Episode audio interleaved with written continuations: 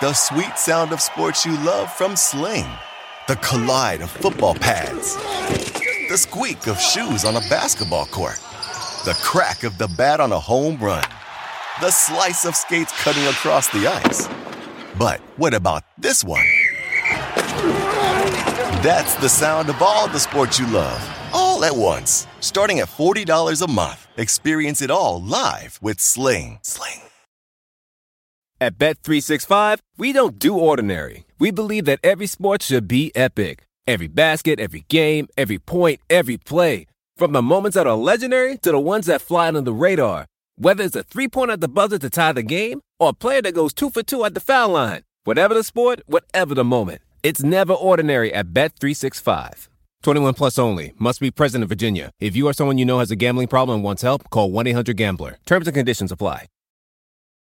Oh, man, I can feel it. The regular season is going to be back. I guess I shouldn't call it the regular season. The seeding games. Sorry, NBA. We got to get the terminology right. But basketball is back, and this is really going to be just such a sprint now with the 2 weeks of seeding games and then crazy playoffs, 4 games a day. I can't wait for it. Got to do some news that's piled up, and then Danny and I are going to finish up our reports on the young players, looking at the Pels and the Spurs, which are fascinating, and the Rockets, which are slightly less fascinating.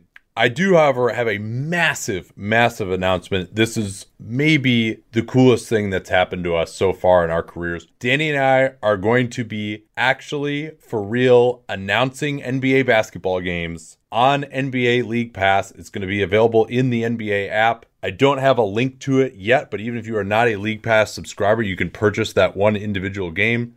The games are Brooklyn and Orlando on the first full day of action, Friday at 2:30 Eastern and 11:30 Pacific. Perfect timing, actually, if you're in Europe. We're going to be available for international listeners as well. So it's prime time in Europe. And then we've got another game going as well on Monday. That'll be Sixers and Spurs at 8 Eastern, 5 Pacific. That'll be on Monday. So if you've ever wanted more options for announcers, this is an experiment for the league. They basically have never done this before to actually let us cast the game. All of it's going to just be in one window. If you're a League Pass subscriber, you already get it, or you can purchase the game. And the link's not available yet, but I will have a link in the next show that we do. I'm actually going to do one more episode before Thursday now. So there'll be a link to that in the show notes. Obviously on Twitter, we'll have it available as well. But this is your chance to tell the NBA that you really like the work that we're doing, that not only us, but other people as well should get chances to broadcast NBA games. If you ever watch the NBA cast, this will be pretty similar experience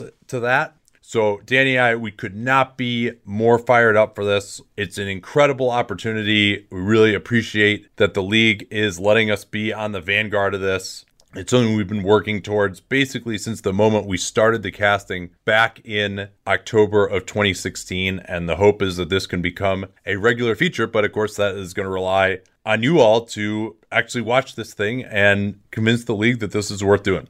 So once again, that is 2:30 Eastern on Friday, Orlando, Brooklyn. Looks like Jonathan Isaac might actually play in that game too, which would be cool. And then Sixers, Spurs, 8 Eastern on Monday in the NBA League Pass app. Let's get to the aforementioned news now. There's been concern that there's not enough transparency in terms of injury reporting, and the NBA has done something to address that. At least before 5 p.m. on the day before the seeding games, NBA teams now must designate a participation status for players in a league portal. That goes down to 5 hours prior to tip in instances of back-to-back games, which there will hopefully be few of. But that's one of these statuses will be self-isolation if there's a potential for COVID-19 exposure or if someone is returning from an absence.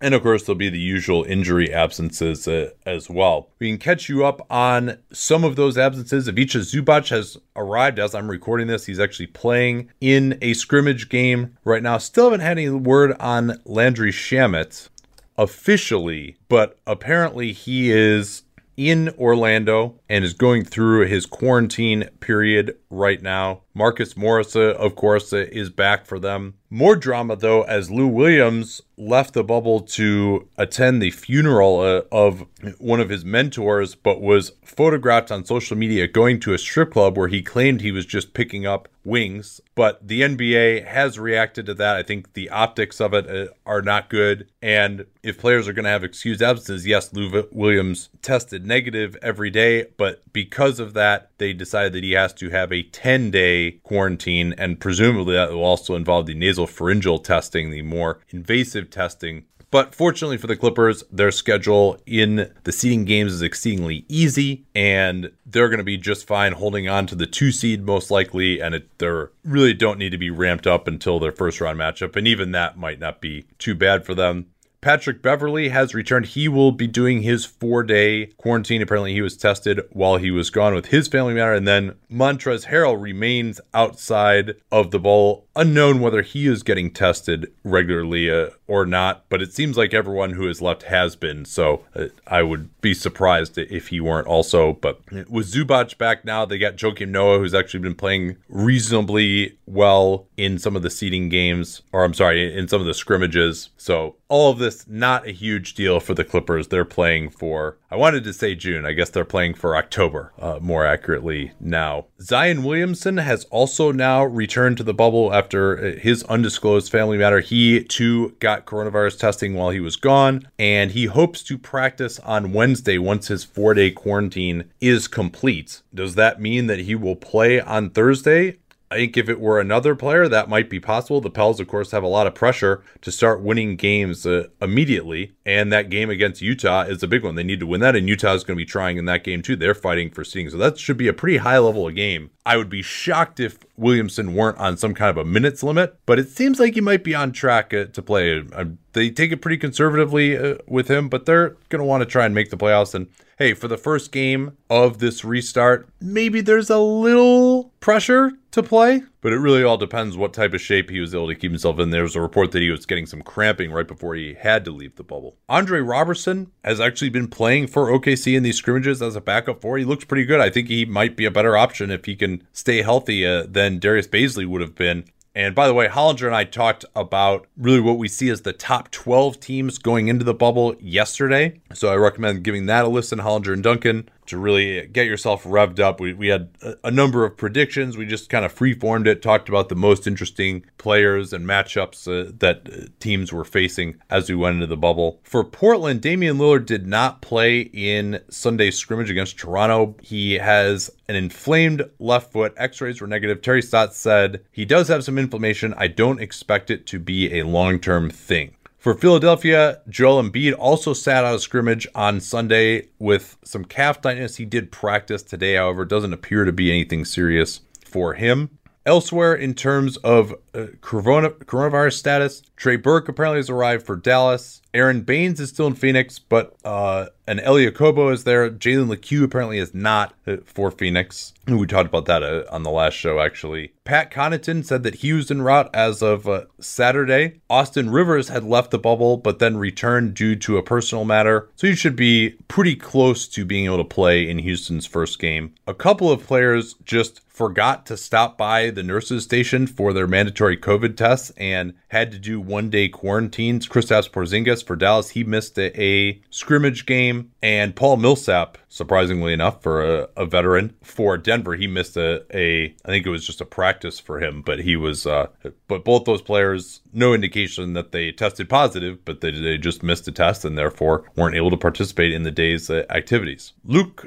Richard-Mbah Moute has arrived for Houston. He revealed that he did in fact have COVID-19 and was symptomatic, but it appears to be recovered now. Indiana has been a team with a ton of news. Domantas Sabonis had that plantar fasciitis, hadn't done anything in a while, and he now, in fact, has left the bubble. Woj reported as a significant foot injury. Nate McMillan turned it plantar fasciitis, said that he's going to L.A. to try to get some additional treatment, and they are really light up front because Goga Bitadze hasn't practiced at all. Nate McMillan says he's at least 2 weeks away from potentially returning. Miles Turner had a calf injury but played in their scrimmage yesterday. Oladipo actually had a better game. We'll see. His status is still up in the air. He hasn't made a decision yet. And so their starting lineup that McMillan says he's likely to go to is Aaron Holiday, Malcolm Brogdon, Victor Oladipo, TJ Warren, and Miles Turner. That might be one of the worst rebounding starting lineups in NBA history. Be interesting to see what the matchups are. Warren is pretty undersized at the four. Turner is not a good defensive rebounder. They're going to have a lot of speed and a lot of shooting out there, but it's a lot of work on Turner, Warren, and Oladipo. I mean, those are three pretty good defensive players. Even Brogdon and Holiday, like, those aren't bad defensive players, but they are very small. I'd be interested to see how that lineup ends up looking. But that's the plan right now. And then at backup center with no Sabonis, no Bitadze, Jakar Sampson is going to be who they're going to go to there. Probably go to more of a switching unit on the second unit with Sampson. And the problem with Sampson was always that he couldn't shoot, but he was an NBA athlete. He has been dealing with some back issues as he was during the regular year, but he said that it was just a precautionary absence. He said he's fine today at practice. He did not play in their scrimmage yesterday. So Sampson ahead of TJ Leaf for that backup center position. And all this is very interesting too, because remember that Nate McMillan only has a team option for next year. It's a shorter contract. Jay Michael reported that. And so you would imagine that this is kind of a fish or cut bait situation for the Pacers where, and for McMillan as well, where he's going to say, hey, if I don't have a long-term contract, does he want to go into next year as a potential lame duck? It does seem like, though, with some of the financial concerns around the league, which we're going to get to, and Herb Simon, for example, his fortune is based a lot on this shopping mall company, which is going downhill a little bit to begin with. And then with COVID-19, shopping malls are not the most popular, understandably so. So maybe we would just see that team option get exercised regardless, just because they don't want to spend money on a new coach. And I think McMillan has done a good job. I don't think they need a new coach, to be clear. But a lot of times when you get into this situation this late in a coach's contract, coaches and teams are loath to just play it out. Speaking of coaching, the Knicks have not officially done so yet, but it is reported by Woj. Big surprise. Woj is affiliated with CAA. Not that Woj doesn't break non-CAA news, but this one was a fait accompli that he was going to get this story. Thibodeau is going to be hired as the Knicks head coach, and it'll be a 5-year deal. Again, we don't know if that's a full 5-year deal, whether there are options. Usually these deals have a team option on the end of it, but still, to get a 5-year deal, that's the longest anybody ever gets as a coach, other than I think Brad Stevens when they lured him out of college initially. And that's impressive given what I thought was a pretty poor resume in Minnesota. To get that 5-year deal, Stephan Bondi of the New York Daily News had previously reported that discussions had broken down over the contract, and then they did get the 5-year deal.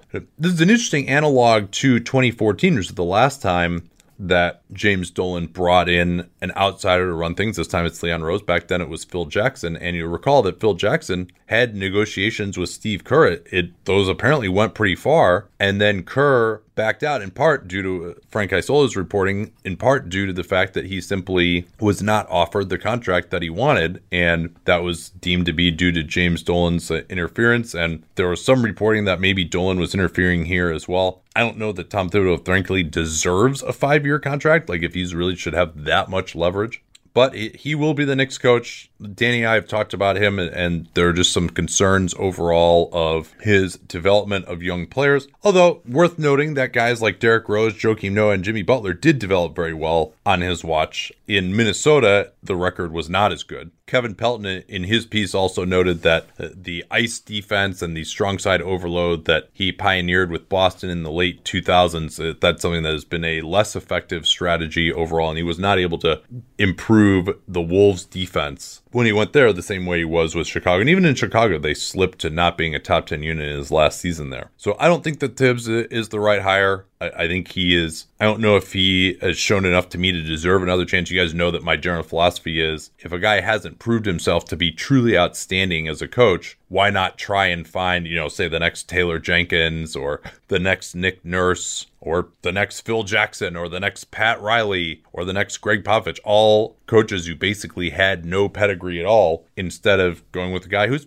has some good points, has some bad points, seems to be on the downswing in terms of his performance, and you kind of know what you're getting. I don't think that there's much of a chance that Tom Thibodeau is going to vault back into being in that top echelon of NBA coaches. Finish out the news here with a couple of related items. The first is that baseball has had an outbreak with the Miami Marlins. I think it was 4 players had tested positive on Sunday. Then today on Monday, up to 11 people have tested positive now. They've been traveling together. They dress together in the clubhouse. Unclear what the level of masking has been. I mean, that's a pretty crazy outbreak. Even if you are spending time together in close contact, if everyone's wearing masks and staying distant, you shouldn't have that. So there must have been maybe some kind of a breakdown. Crazily, they actually played a game after the 4 positive tests because the team voted that they wanted to play, and they played against the Phillies. So unclear whether the Phillies got any transmission there either. At least it's an outdoor sport without a lot of close contact the way you would have in basketball, which is of course indoors. But the reason I focus on that, number one, is because Major League Baseball is only testing every other day, and I think they have as much as a 1 or 2 day turnaround at times as well. So it's really hard to get a handle on these outbreaks quickly if the NBA is going to have players being in their home markets and proceeding under a similar approach to what baseball is doing for next season, even with no fans.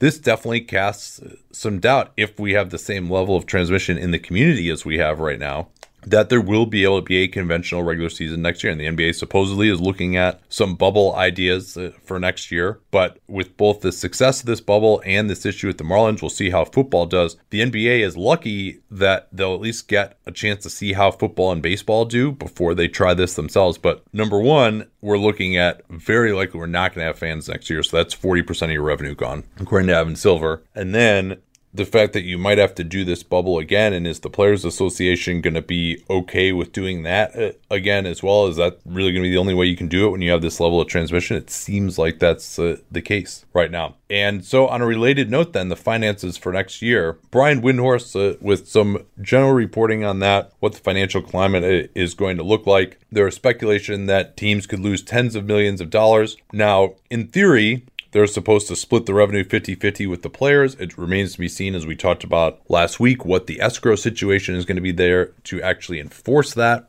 A lot of negotiations coming here for the players and owners, and also unclear, how bad owners' expenses are going to be, whether it's being able to get insurance money, whether it's not having to pay rent potentially.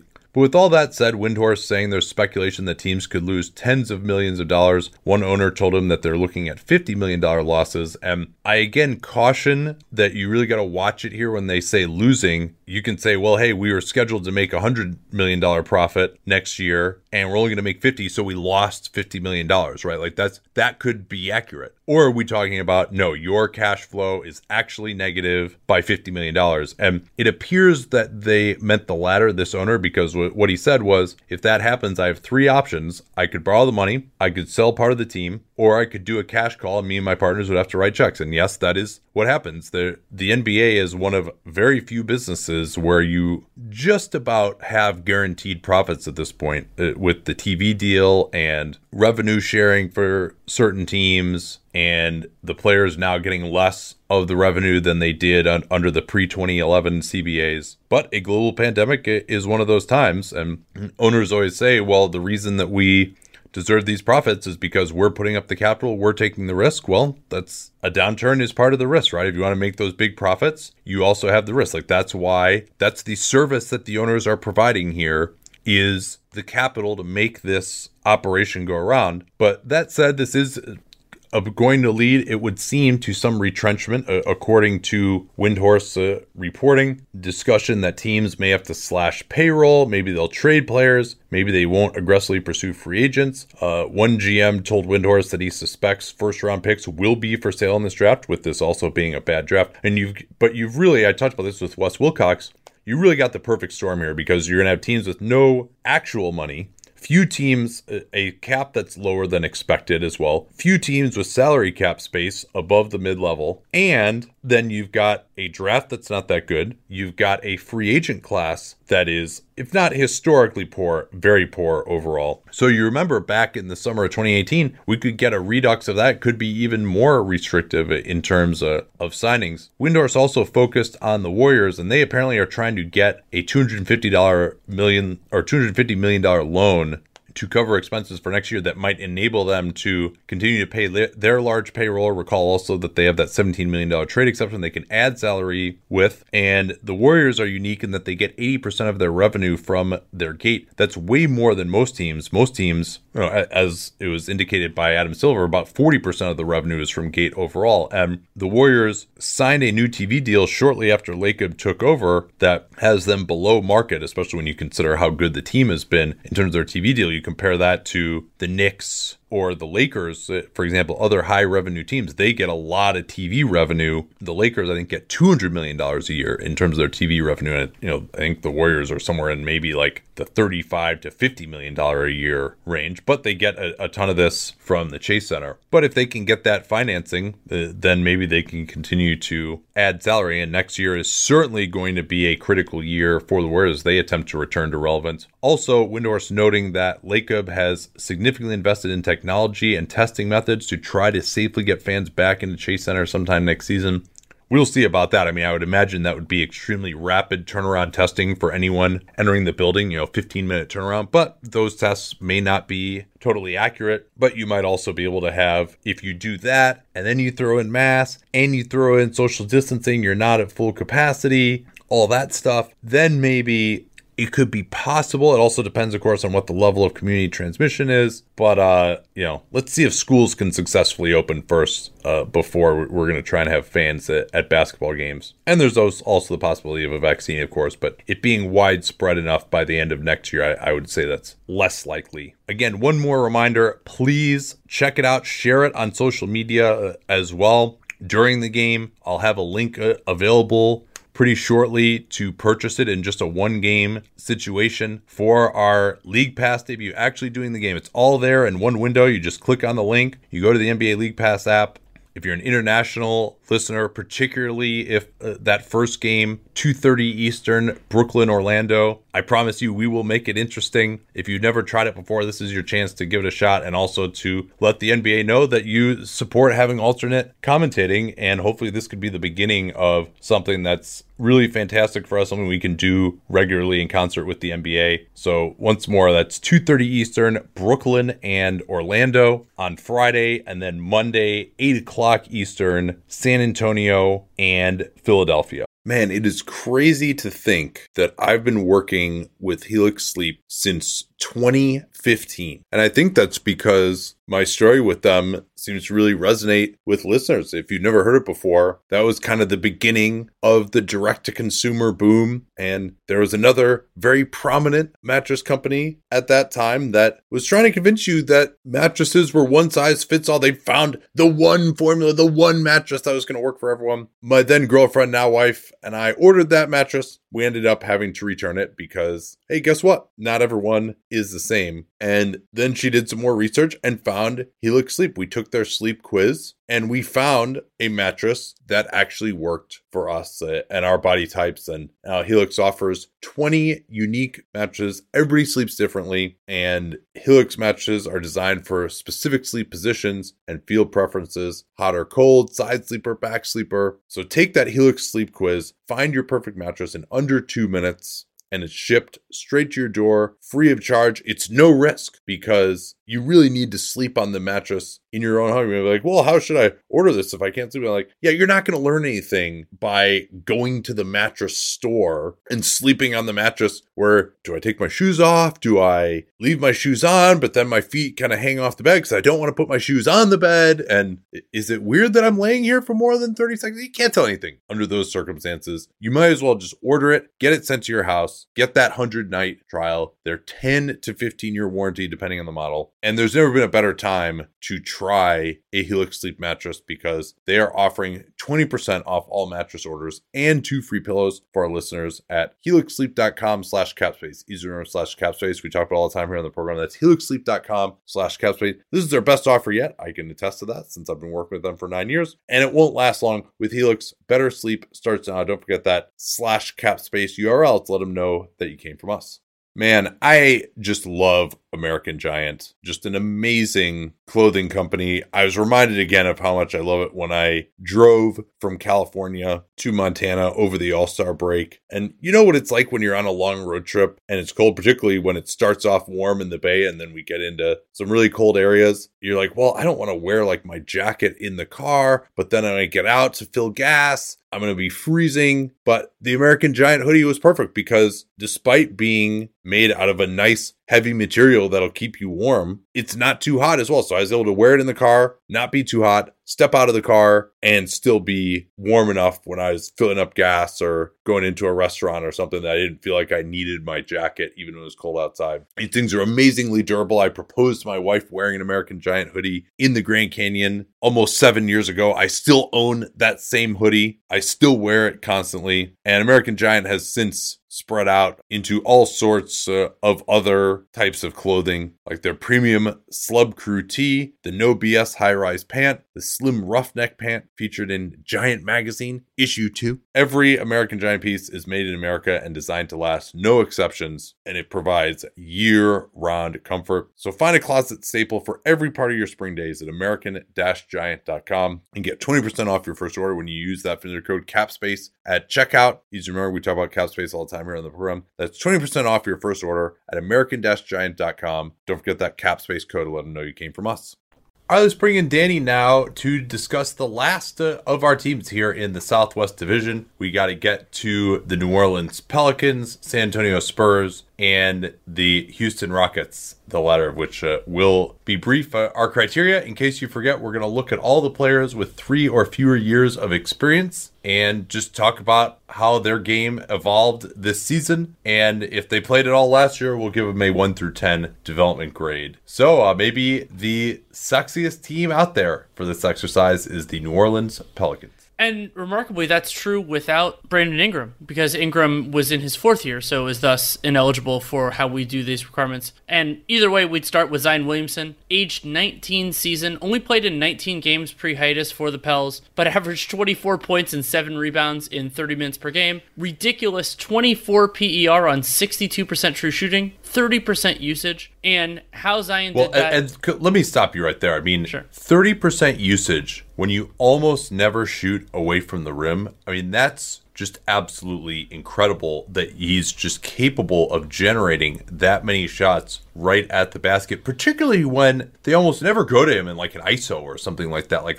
all of his stuff that he does is quick hitters. It like just like that number of all the numbers that is out there, to have 30% usage with the type of game that he has, like that just shows you how different he is, that he can generate this many shots right at the basket when that's what teams are focused on taking away. Here's another way of thinking about it. Having that high a usage rate with that low an assist rate, not because Zion's a bad assister, but because most players with that amount of usage have the ball in their hands enough times to make those choices, to put it in their hands. So for in the last 10 years, so from 2010 on, and yes, it's true, Zion Williamson didn't play, he did play 500 minutes, never mind, he did. There were only 22 player seasons where somebody had a usage rate over 28% and an assist percentage below 13%. So that was the combination that Zion had. And he's in some pretty strong company. I mean, there's some interesting guys in that group. Young Brook Lopez, young DeMarcus Cousins, Anthony Davis twice, early Kevin Love did it. And so it's just like this unusual group of incredibly talented players that just had it in a different way, and Andre Bargnani. Yeah, and even then, though, you know, those guys at least all have some sort of game away from the basket, whereas Zion may eventually develop that to some degree. I mean, he had that 4 3-pointers in the 4th quarter in that first game against the Spurs, and then I think he hit 1 more all season, something like that? I think he had 2 more all season. And yeah, the closest analog in terms of that might actually be Al Jefferson, and also early Brook Lopez didn't force space the floor that much, though he had more of a mid-range game than Zion does. Yeah, but again, I mean, I think it's, you know, he just, the offensive glass, the transition, cuts, you know, quick attacking post-ups. I mean, it's just, there are not that many plays where they're just like, okay, let's throw it to Zion and see what he can do. So that's just what's so crazy about his game is just the speed with which he gets on top of the rim, the incredible finishing that he has. And even then, though, I mean, that we'll talk about a few of these things that he can get a lot better at. But, I mean, it still is just absolutely remarkable the amount of shots that he's able to generate at his size with that type of game. I keep going back to that, I realize. What else we got on him? I think it's interesting how Zion is effective in basically all of the play types per synergy that the Pelicans put him in. Post-ups, 71st percentile. Transition, 68th, and I think that's going to go up with time.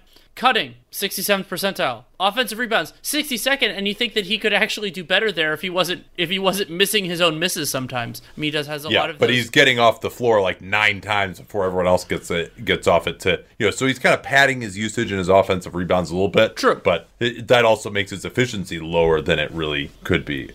Yeah, that's very true. And also another important stat for Zion: 10 free throw attempts per 36 minutes. That's about the same rate as Luka Doncic had this year, and that was something I praised in the last podcast. And so Zion, yeah, it's only 565 minutes, but the early indications are an incredibly efficient player. And the word that I've used over the last couple of years, something I've become more fixated on, incidentally, Kawhi Leonard's a part of this, is the concept of undeniability. And at 19 years old, with a lot of potential physical adjustments to do, whether they're improvements or not, we'll have to see, Zion Williamson could overpower almost every NBA team. Not every team, and those incidences are important, but He's a beast against men instantly, despite not being 100% physically. I mean, he missed the whole first part of the season, was still coming back from surgery.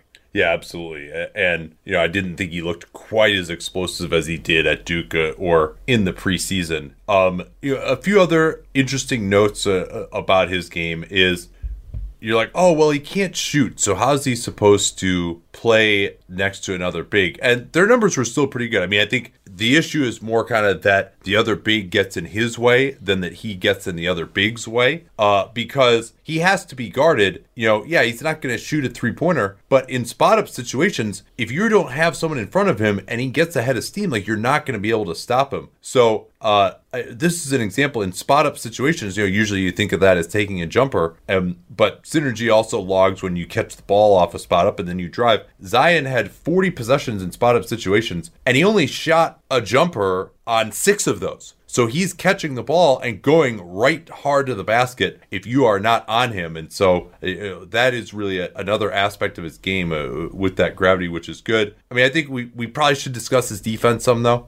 Yeah, other than it seems like some shooting luck that led to him being a positive in defensive RPM, there's a lot of room, let's say, to grow. Zion's instincts, you know, his reactions aren't great, and his rim protection isn't there. So the idea of him being a plus... I mean, offensively, you'd love for him to be your center because then you have shooting all around him, and that would just be a devastating attack. But defensively, as of right now, he can't carry that load. We don't know if he ever will. Just about a half a block per 36 minutes. And and remember, in college, he was getting like 2 blocks a game, right? Right. Like, wasn't he getting like 2 blocks and 2 steals a game in college? And some of it was also like his defensive rebounding numbers, just 14% of opponent misses. That a little bit is, you know, playing with a center, but also you'd like to see the Pelicans do better defensively on the glass when he's on the floor, because you think that would be a natural inclination, especially when Zion's playing the floor. Well, and I'd like to see him evolve as a grab-and-go guy. We'll hit on some of the things that he can really improve on. But, I mean, I think number one is just overall the conditioning. And he's just not playing hard enough defensively. You're not seeing nearly as many of the effort plays as you saw at Duke defensively. I always thought that his ability to slide his feet was a little overrated by some analysts.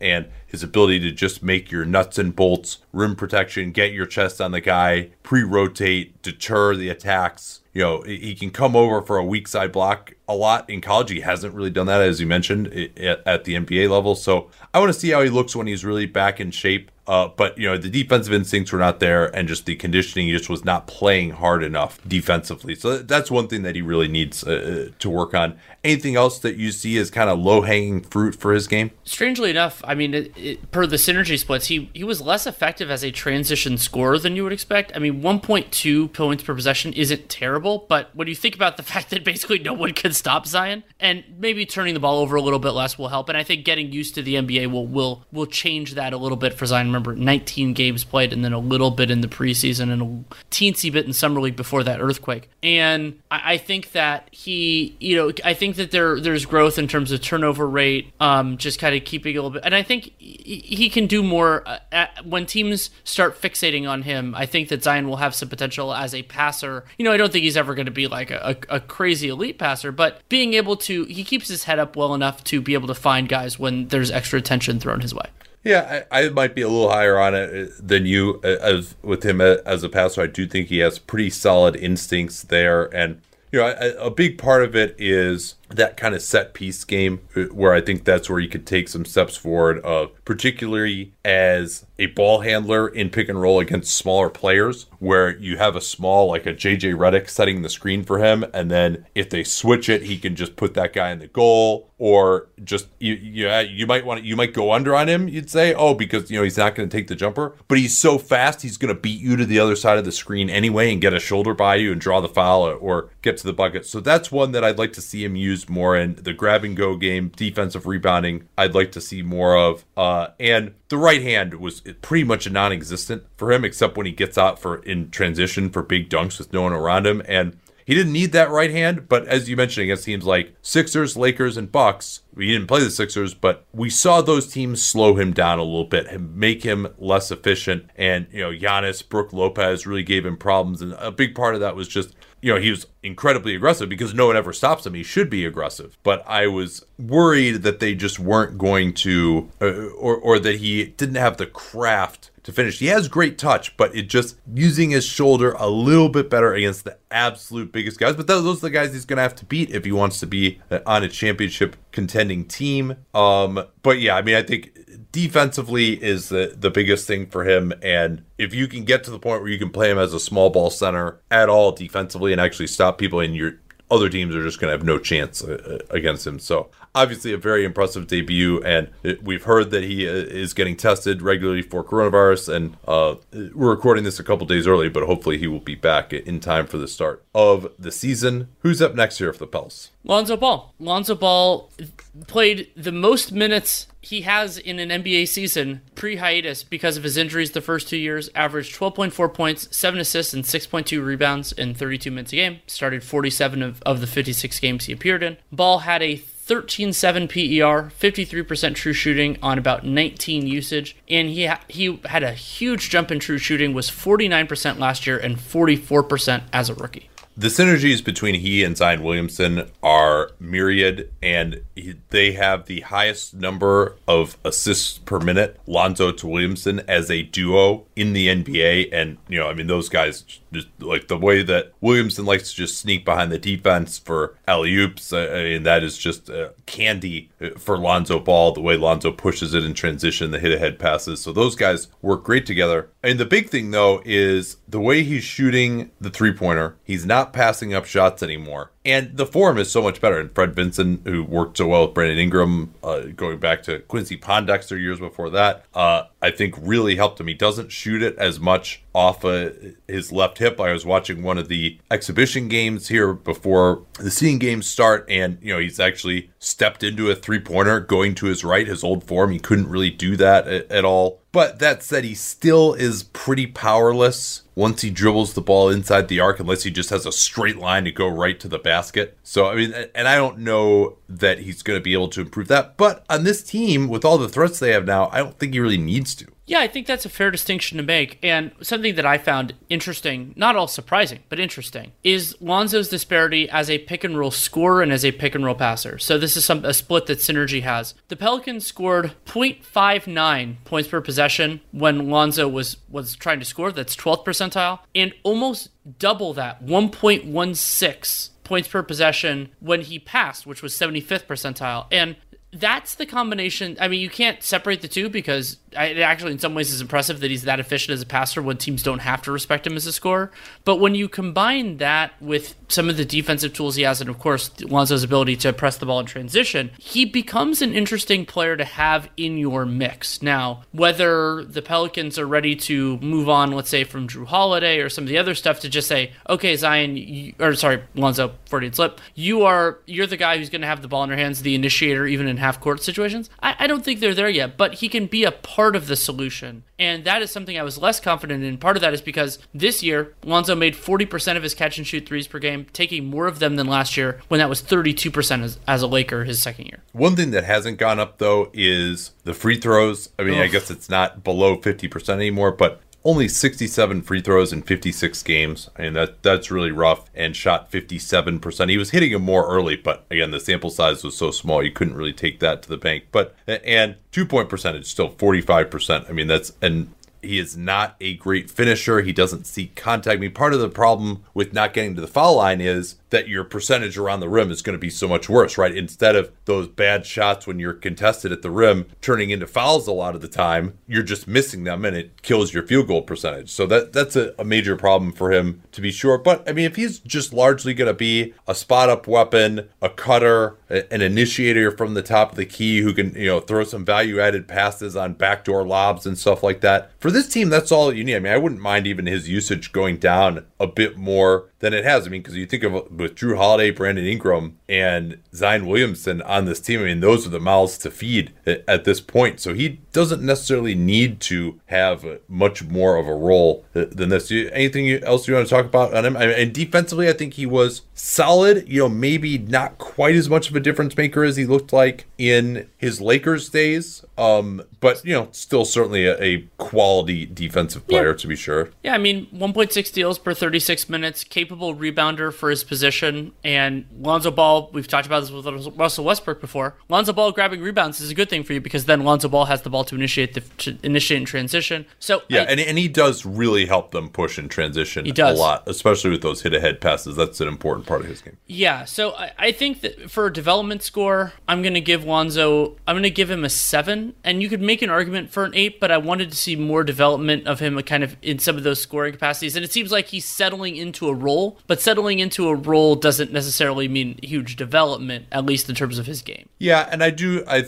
agree. I think a 7 just with the shooting, the surgery that he's done on his jump shot. I mean, that was what was really needed. I mean, we thought, is this guy just not going to be able to hit a shot? And now I have some pretty good confidence that he's going to be a decent enough shooter. I mean, this free throw shooting's still a little worrisome, but getting up to that 38% for 3, and particularly before the hiatus, he was really hitting well. And I think having Zion with him really helped his game in a number of facets.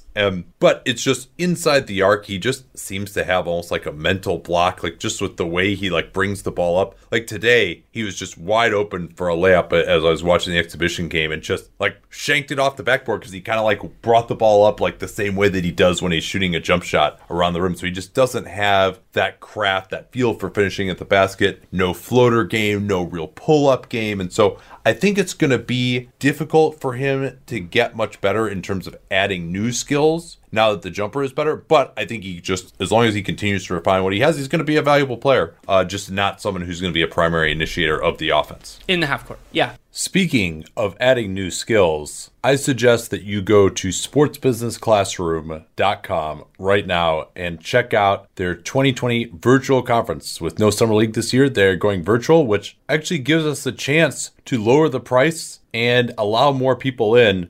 You've heard me talk about SBC with Larry Kuhn and Wes Wilcox. Both will be intimately involved, as will I this year. This is a curriculum that Larry Kuhn and I developed initially, and the conference continues to evolve every year. You can learn about basketball scouting, video, and analytics, and how to build your resume and portfolio as well. We have all sorts of professional development, and you can meet amazing people. Just a few of the alumni, Amber Nichols, who's an assistant GM of the Capital City Go-Go. We had her on the podcast earlier this year. Liam Doyle, who I met via SBC. He impressed me so much as a student. He ended up becoming our director of insight and foresight and Dunked On, and then he moved on to the Miami Heat from that. Dave Dufour, now of The Athletic, really started his career in basketball media through SBC, and now he's going to be one of the people running it this year. So go to that website, sportsbusinessclassroom.com, right now. Check out the 2020 virtual conference. And if you sign up, please let them know that you came from Dunked On. I hope to see you there. Let's go to Jaxson Hayes. You and I both criticized the pick of Hayes at number 8. Remember all of the assets that New Orleans had going into that draft, even beyond the number 1 overall pick. They moved down from number 4 from that King's ransom from Atlanta when they wanted DeAndre Hunter. And Hayes, you know, I would say to some extent he had the kind of season I expected. 7.5 points and 4 rebounds in 17 minutes per game. Ended up about 1,000 minutes played, 12 starts. 68% true shooting on 15 usage. And like many a jumping jack center before him, including Mitchell Robinson, he does that by shooting Jaxson Hayes 83% of his shots in the restricted area. Made 74% of them. That's how you're going to be efficient. Yeah, and there was hope that he may develop a jumper in time. We saw a little bit more of that in Summer League. That clearly is not going to be a major part of his game right now. And he's only 63% from the line, only took 20 jump shots all season, was not effective on those. I didn't think that this would be a reason why he wouldn't be a good fit with Zion, but neither of them can get a defensive rebound. Yeah, that's a problem. You know, if you've, and Ingram's not really a great defensive rebounder either. You know, I hoped he would have a little bit higher of a block percentage. You'd hope he could get up to that kind of Mitchell Robinson territory. And certainly, you know, 2 blocks for 36, that's nothing to sneeze at. But it's also not like these kind of raw shot blockers, if they're really going to be defensive difference makers, you'll see a little bit more. I think that's kind of the hope for him. But he's extremely raw. You know, he was a football player for a while. Also seemed to have some maturity issues, as he told the NBA to suck his dick on Instagram during the when he didn't make the fucking all-rookie team.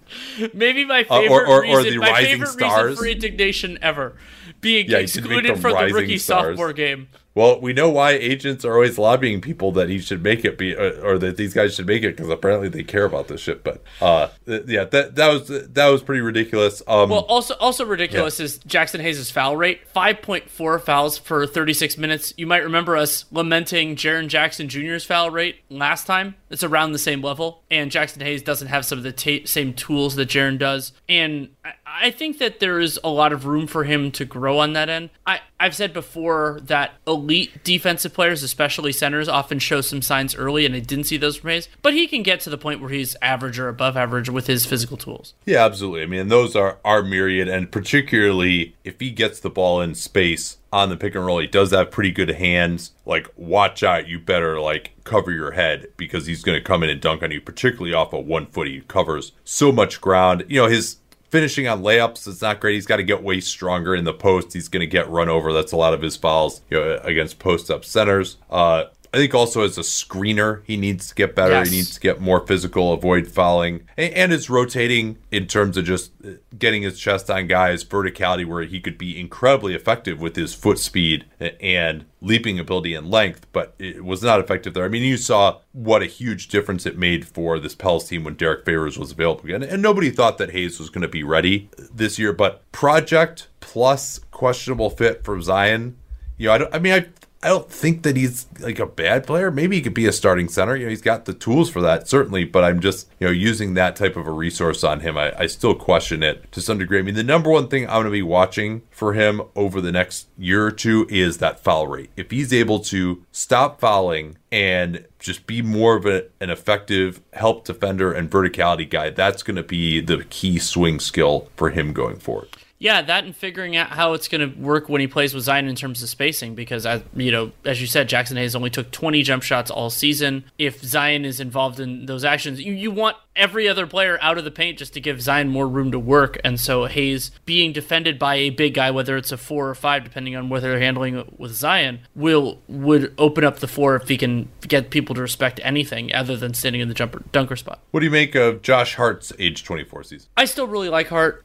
10 points, 6.5 rebounds in about 27 minutes per game. Came off the bench more often than he started. Hart had 56% true shooting on just 15 usage this year, and his 34% on 7.5 threes per 36 minutes. That was the highest frequency of shots of threes in his career, but also lower percentage than that rookie year where he hit a ton of them as a Laker. 68%, so about 2/3 of Josh Hart's field goal attempts were from three. And so some of that is good because, hey, if you get threes, that's generally going to be a higher value shot than what you get. But another part of that is that Hart just doesn't get to the line and doesn't get to the basket very often. He did make 69% of his restricted area shots, but only 21% of his attempts. Yeah, he actually is a really good finisher. And, yeah, when he gets there. Right, absolutely. And in transition as well, I mean, he's kind of similar to his teammate Jrue Holiday in that he's a pretty physical, strong finisher. He goes into guys' bodies, but he doesn't really accentuate contact very well, so he doesn't get to the line as much as you'd expect. But he also just, goes right through guys, hangs in the air, finishes, knocks them backwards. So it could look good. You'd like to see him a little more effective as a driver. Some of those second units didn't have as much spacing as you would hope. But especially when they had all the injuries early, he's actually had to play a lot of the four for this team. Yeah, and that's a part of why Hart had a defensive rebound rate over 21% this year. Yeah, that's a great point. And I think I still like him as a potential 3-and-D starter. His foot speed is a little bit questionable, but he also has good length and strength, so he's maybe a little better guarding bigger players, but he still doesn't quite have the size to check, your Kawhi Leonard types. A few do, obviously. The other thing that there had been some hope for there's a lot of perimeter miles to feed on this team, so it's not a surprise, but particularly in Summer League, he'd shown the ability to shoot the three off the dribble in pick and roll, and that's something that has really dried up for him. 12 out of 47 on jumpers off the dribble. When he did run pick and roll, it was generally a jumper off the dribble. Again, he's not a distributor at all. So, if he does do some pick and roll, it's more get him with the advantage going downhill as you swing it to the weak side type of stuff. He's not going to be a huge initiator. Anything else that popped out about his season? I mean, I think it was the three-point shooting. He's been in the 34% range after that torrid rookie year. As you mentioned, he did up the attempt rate. So I'm worried he's going to be more of a 35% than a 40% guy from three.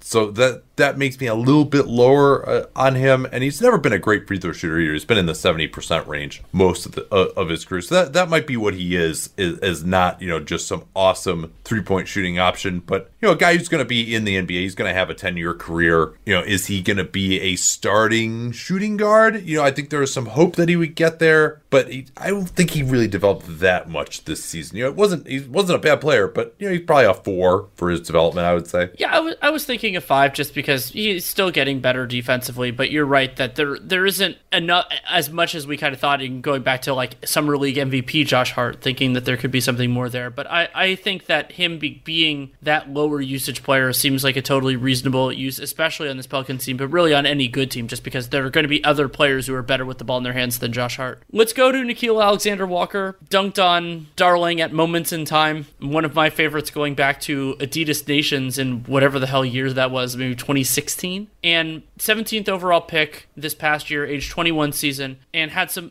flashes both in Summer League and the preseason, and then, not as much during the season as you'd expect with a raw young guy. 5 points in 12 minutes per game, played 500 minutes overall in the season. Nickeil had a 7.6 PER and a rough 44% true shooting on 23% usage, and we'll talk about why right now. Yeah, the two-pointers were atrocious, 34%.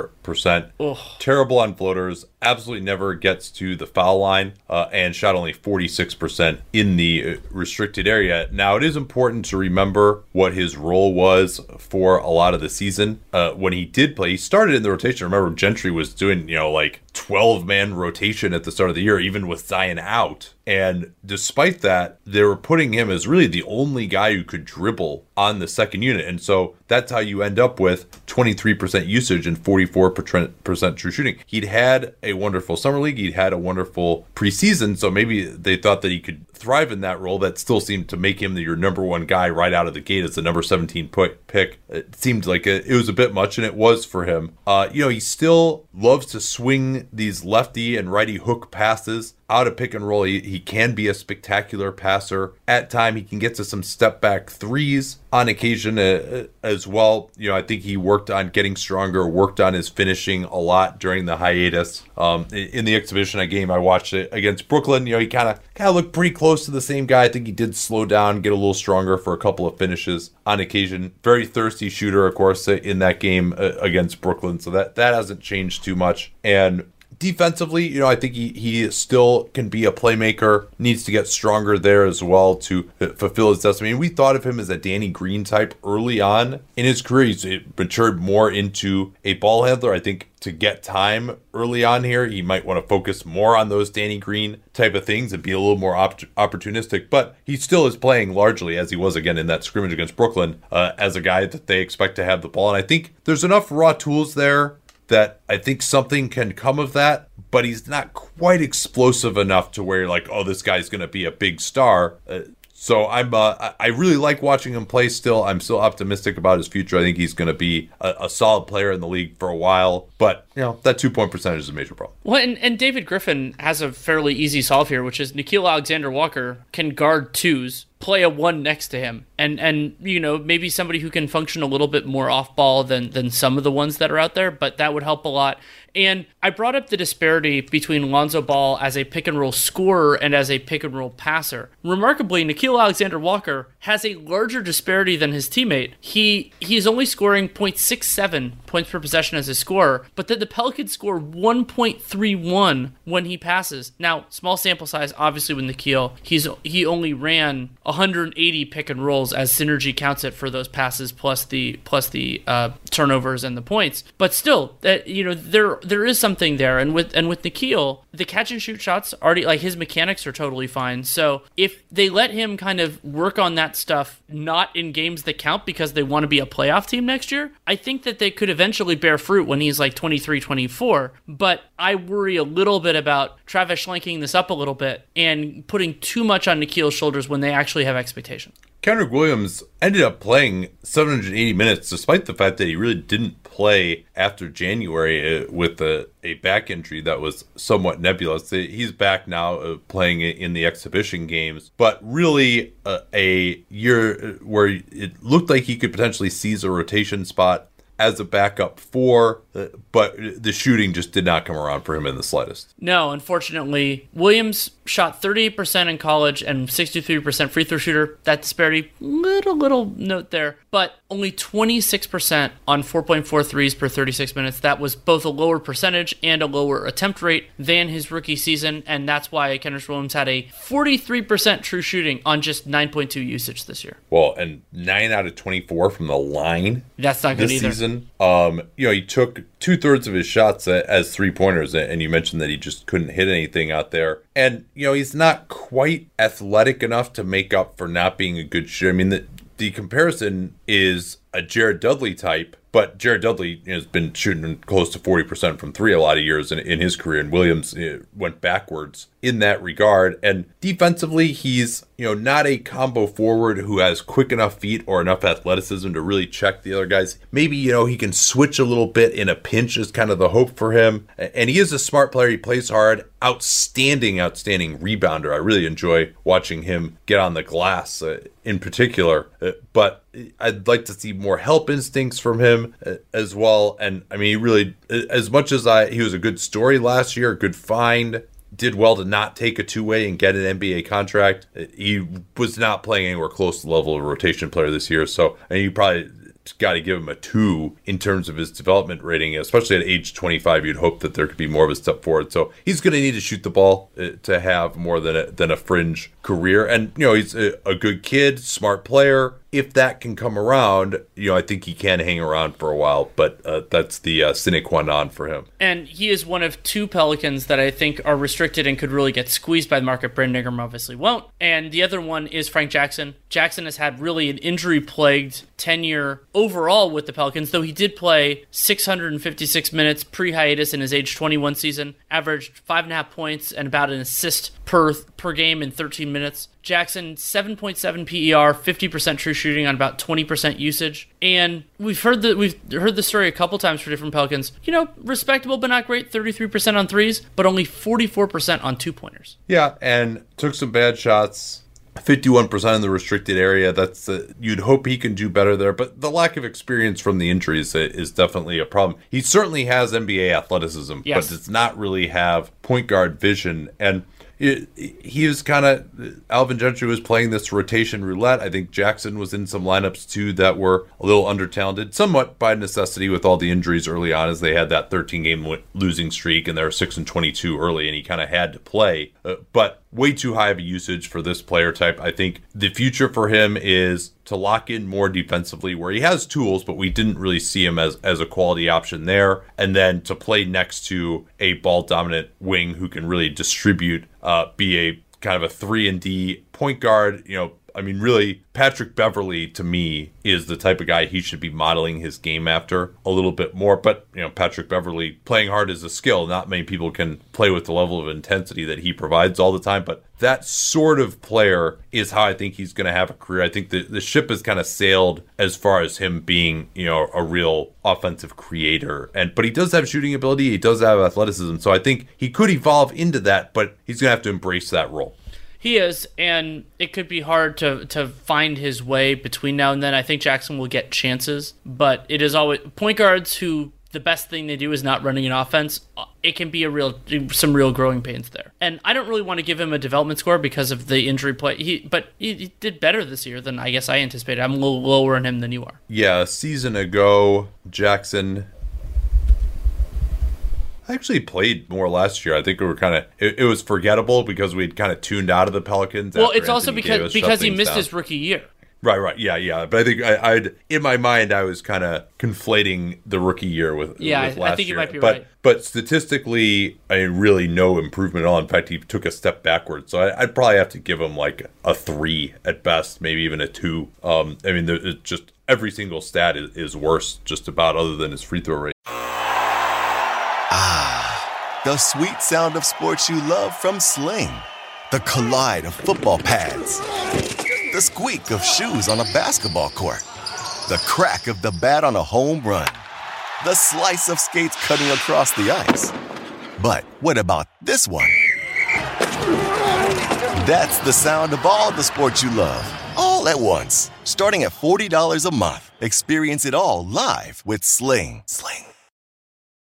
Anyone who's seen our YouTube videos knows that I don't wear formal stuff all the time. So when it's time to dress up rather than dress down, I highly recommend Indochino. They were the official outfitter of my wedding. I got my tux from there. All my groomsmen got their sport jackets from there as well. I felt really good about having them be the outfitter of my wedding because all my groomsmen were going to get stuff that they could continue to wear that fit them perfectly. Because when you go somewhere else, you're not going to get something that's made for you. So why not measure yourself in 10 minutes or visit a showroom rather than feeling like you're wearing somebody else's suit that they tried and failed to tailor for you. And not only does Indochino have the suits that made them famous, but now they've got everything. Blazers, pants, women's wear, outerwear, designed and made for you. Hundreds of high-quality fabrics to choose from. European wools, linen, cottons, tons of colors, tons of patterns. You can customize things like the lapel, the vents, the pockets, and you'll get a piece that is personalized for you in fit and style. Level up your game with Indochino. Go to Indochino.com. Use the code CAPSPACE. Use the word CAPSPACE. We talk about all the time here on the program. You get 10% off any purchase of $399 or more. That's 10% off at Indochino, I-N-D-O-C-H-I-N-O, Indochino.com. And don't forget that CAPSPACE code to let them know that you came from us. We could talk very quickly about the Rockets. I think that what they have 3 candidates, and those players are typified by the fact that 2 of the 3 candidates are two-way guys, and one of them has already basically just said he's not coming back, and they released him from his contract so he could go play in France. So they got Chris Clemens, and he's a good G League player. He lit up Summer League a little bit, 24 points and 6 assists in the G League. 59% true shooting, 28% usage, and passed the ball reasonably well also. 12.4 threes per 36, which, you know, I mean, Rio Grande Valley has been at the forefront of that for some time. Nick Nurse used to be the coach there, for example.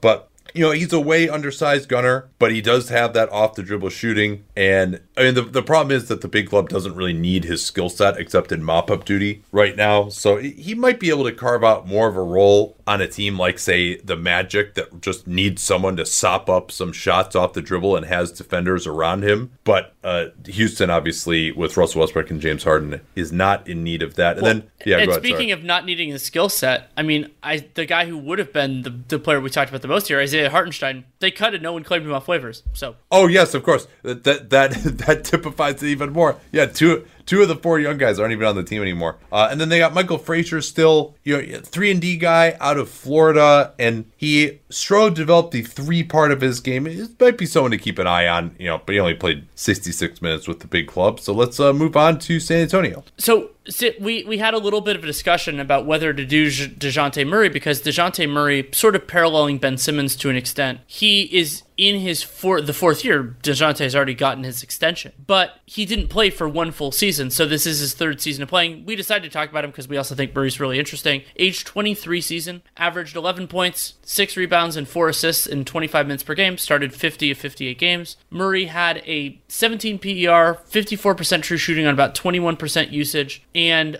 that was a career high in true shooting and in PER, helped by 38% on just, and here we go again, if you've heard this story before, 38%, but only 2.2 threes per 36 minutes. He only took 90 threes in about 1,500 minutes played.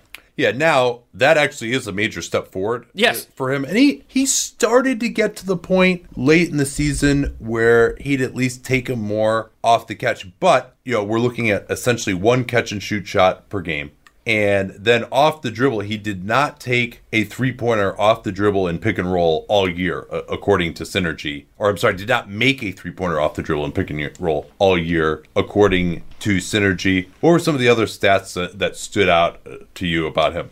More than one-third of Murray's shot attempts were from 10 feet to the three-point line, so basically you could say two-point jumpers. But he made 47% of his long twos per cleaning the glass, which is 78th percentile. That is a big part of why Murray had about league average true shooting. I'm not entirely confident that will continue, especially when you consider the three-point shooting. It could, but I'm not confident that it will just yet. Yeah, I feel a little better about it. I mean, obviously that's a really high number. It might drop back, but I feel confident that he's going to be an effective mid-range shooter. Like, that's something that he was more comfortable with. That, I mean, I remember his second year when I would watch him work out before games, they didn't even really have him taking threes other than just like pure spot up threes from the corner. They wanted to get him really comfortable from two first, and I think he's gotten to that point now, and so that does give him a little bit of a weapon. Are you terrified of him taking a mid-ranger off a pick and roll? No, probably not, but it's something that could be there when the defense breaks down in the half court. That's not a terrible shot once transition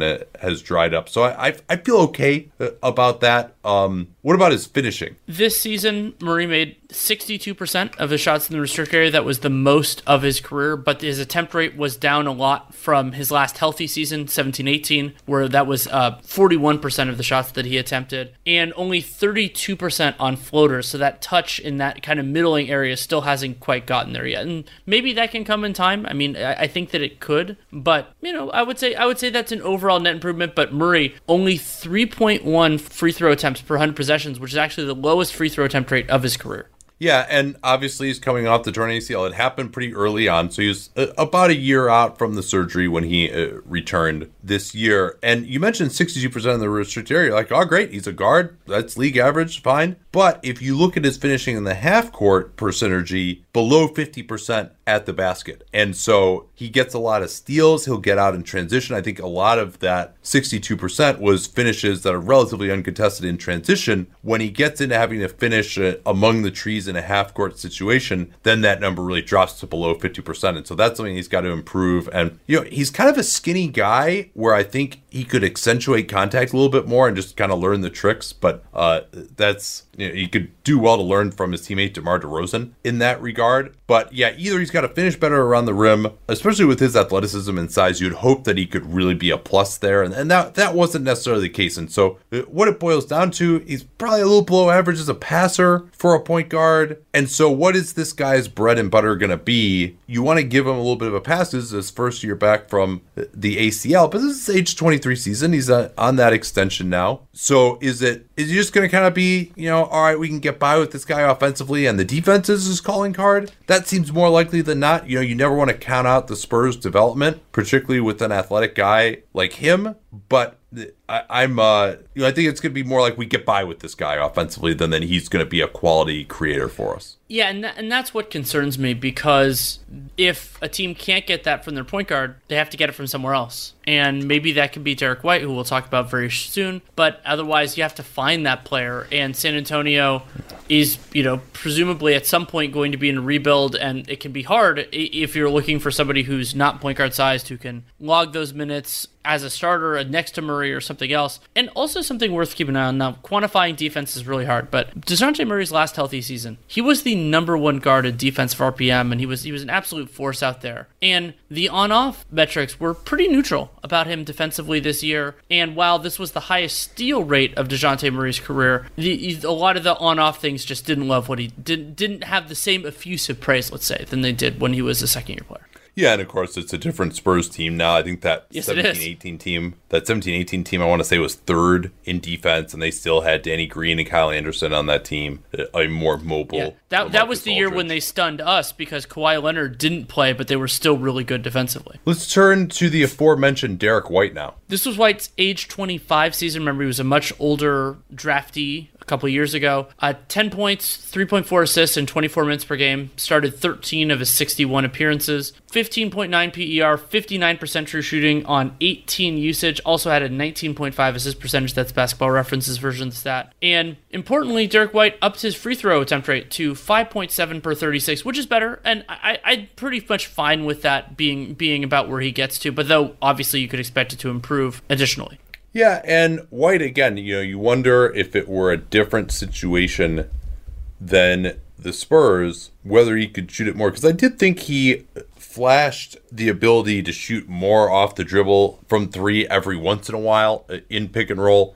As a pick and roll player, the numbers really stood out as being outstanding, like 80th, 90th percentile in a lot of the metrics that Synergy tracks. And part of that was due to a point per possession off the dribble in pick and roll, which is a little bit unsustainable. I don't know if he's that level of shooter where he's really just going to be a mid-range artist, but he is an outstanding finisher. Also, a lot of the pick and roll that he's doing is going to that right hand advantage situation that he likes to bring the ball up the left side of the floor and come off a double drag screen in transition. But I think he's improved the craft of the pick and roll as well, to where he's another guy who has learned to slow down and trust his strength and athleticism.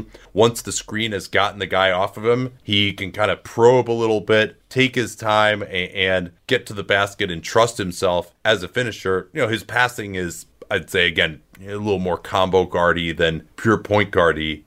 He could find weak side shooters using his size every once in a while. And then the other thing I think he really needs to work on is the left hand finishing at the rim, particularly if they don't let him get to his right hand in pick and roll. If he gets directed towards the left baseline, he's bringing the ball right back into the defense. That's the one time he would struggle as a finisher. And then defensively, I think he established himself as a quality option there as a combo guard, a little too small to guard forwards. Any other numbers that stuck out to you? We wondered what White would be as a creator, and one of the reasons we kind of still have to wonder about that is that he plays a lot with Patty Mills. About 60% of White's minutes came with Mills on the floor. Mills is going to be that lead guy, and White has a similar assist percentage with and without Patty Mills, but the offensive rating drops up to about 104 points per 100 possessions when White plays without Mills. That includes a very, very small amount of minutes with DeJounte, but I think they had just started playing together a little bit after the trade deadline, but not much. Not very much. And so with White, he doesn't have like a terrible skill set to be an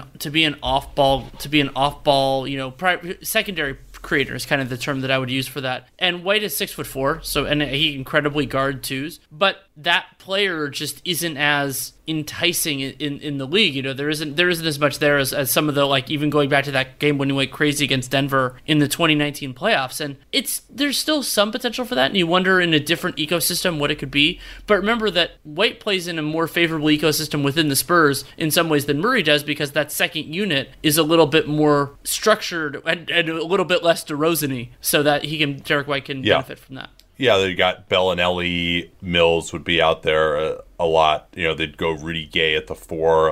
I think that's an important point to make, the context in which he's operating. So, you know, again, I think he could be a semi-capable starter at either guard position. You know, certainly a third guard can have a nice long career. Do I see stardom in his future? You know, that's really tough to say.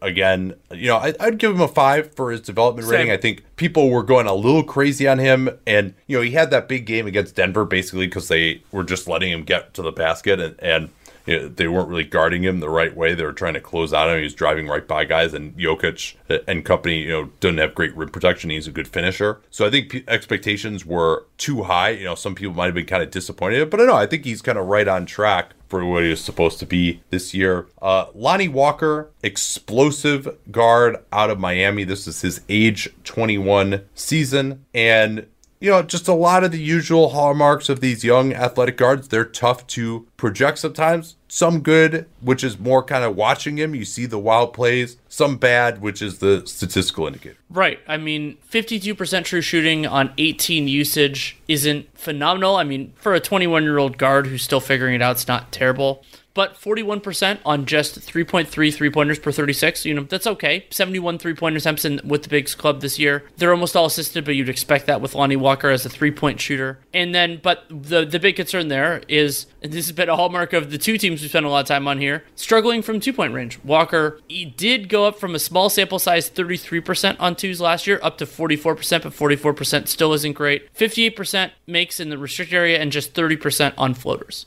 Yeah, low free throw rate as well. You know, that's another thing, 2.5. I think he's basically getting, per 36, basically getting fouled once a game. And as a spot-up shooter, you mentioned the numbers are really good, but not high volume. And it's a tough fit between Derek White and Murray and Walker, not to mention DeRozan as well with this group. And, you know, Walker, I think a lot of times he was just filling in when guys were injured. You know, there wasn't really a great plan to use him. It was just, all right, someone's injured, so you fill in, Lonnie. And so he definitely has some shooting potential. You know, he likes his jump shots off the dribble. You know, really athletic, especially getting that right hand. He can get out for some big dunks, some nice transition dunks, even some alley-oops. But, you know, you mentioned the below average finishing in the end, and Spurs don't have the greatest spacing in the world at times. So, I mean, you watch him and you're like, man, this guy really has some physical tools. He can handle the ball a little bit. He's kind of shifty, some shooting potential, but he's a long way. You know, it's the Spurs. You know, I mean, I think people just kind of mentally give a boost to any Spurs player. I think, you know, that we might be nearing the end of that credit for them at this point, to like give a guy a higher assumed trajectory just because he's on the Spurs. So I'm he's definitely someone to track. He's got a lot of raw ability, but I don't want to overstate what his capabilities are at this point. He certainly was not a player who's contributing to winning in the 1920 season. Yeah, and he was negative on both ends in RPM, slight positive on defense in PIPM, and there's absolutely a chance that Lonnie Walker becomes a productive player. I even think there's a chance he becomes a starter, but there are a lot of NBA caliber, even elite athletes that don't get all the way there to become overall positive players, and so with Walker, I just don't know. And I think there are times where it's important to admit that, where I can't necessarily put him in a box, but at a certain point the Spurs are going to have to figure it out there, because the rotation will clarify. We just don't know exactly when that's going to be. Yeah, as a defender, he has really good tools. I think when he really sits down and slides, he can do a good job of getting in front of guys, but needs to up his overall intensity and technique, particularly guarding pick and roll. You know, he's not great at directing the ball where the system tells him to go in pick and roll. If you're into some kind of an ice coverage or a weak coverage, he's not getting into the ball handler and saying, no, you are only able to go this way. There's a lot of plays where the offensive player is able to get middle when they're clearly in a coverage that's trying to force him baseline. And he's a young player. Again, he had very little experience last year. He's been someone who's always had the ball.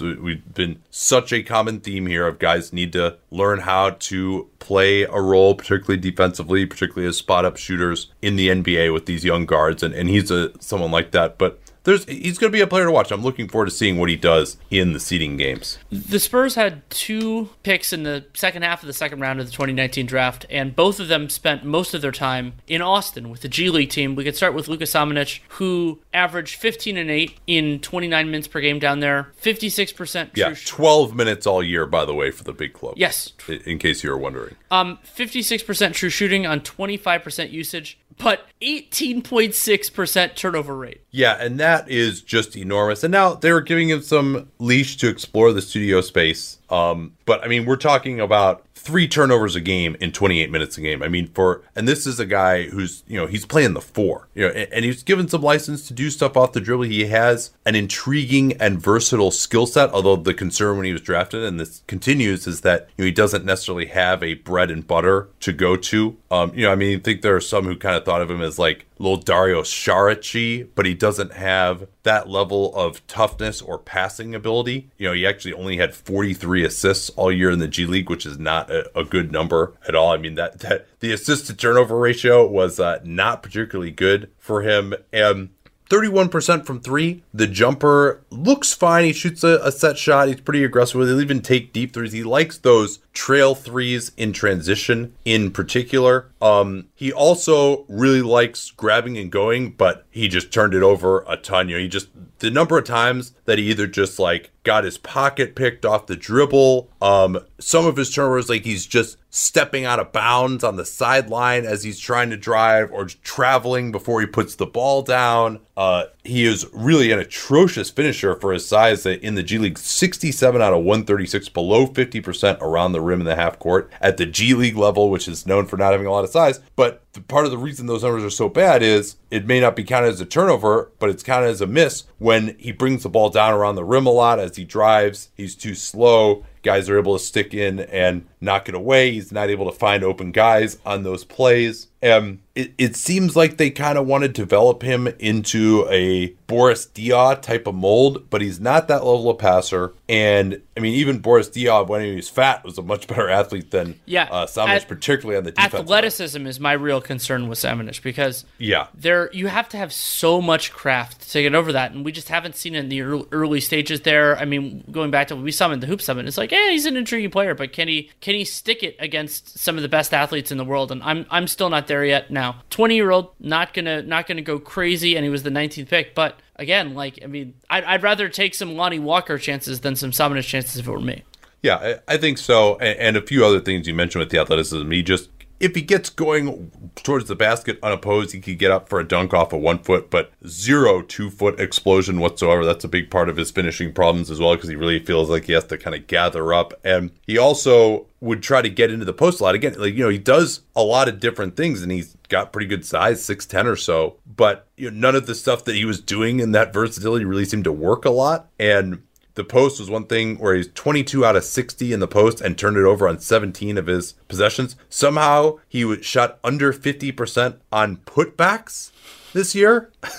So he really just cannot get off the ground at all or around the basket. And remember, these are G League stats. This isn't against NBA starters.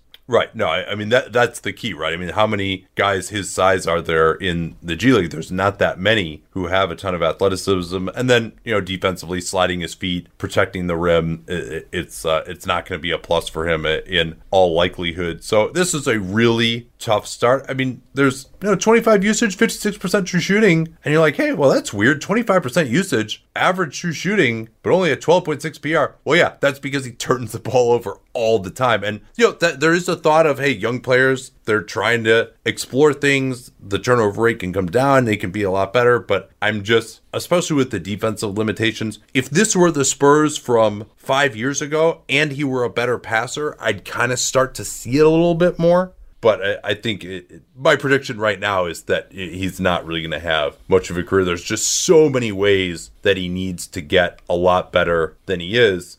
By contrast, though, I thought Keldon Johnson is someone that I've always liked. I was surprised he fell to number 29, that pick that they got in the Kawhi Leonard deal from Toronto. But I thought he showed some things, including looking a little better in some time with the Spurs right as the season was ending, but spent most of his time in Austin. Yeah, he did.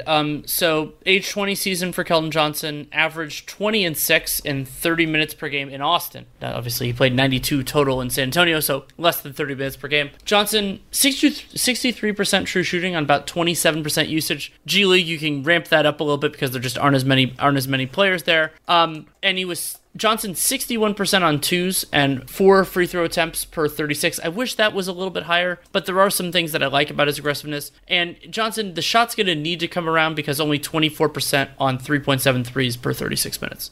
Yeah, and it seems like he operated much more with the ball. Yes. At the G League level, and he shot it reasonably well at Kentucky. It looks good coming out of his hand. I think his shot's going to come around. I think he's going to be okay there, and this is maybe it might take another organization for that to happen potentially, because again, it's just the way the Spurs are developing these three-point shooters is just kind of weird, and it seems like they've staked their whole organizational philosophy on what worked for them in the 18-19 season to be a great offense when they were an awesome shooting team, and the only guys, but basically you're only allowed to shoot threes if you shoot 40% on threes for this team, right? And then everyone else is shooting in the mid-range, and it seems like they're kind of just trying to replicate that. And you know, I mean, even their announcers will say that the guys who can shoot threes, then everyone else is encouraged to either not shoot or shoot twos or whatever. So I don't know. I didn't have a chance to dig into his film that much to see those three-pointers, but it's a pretty low number of threes per 36, and I've liked him as a spot-up shooter, and I think as a guy who can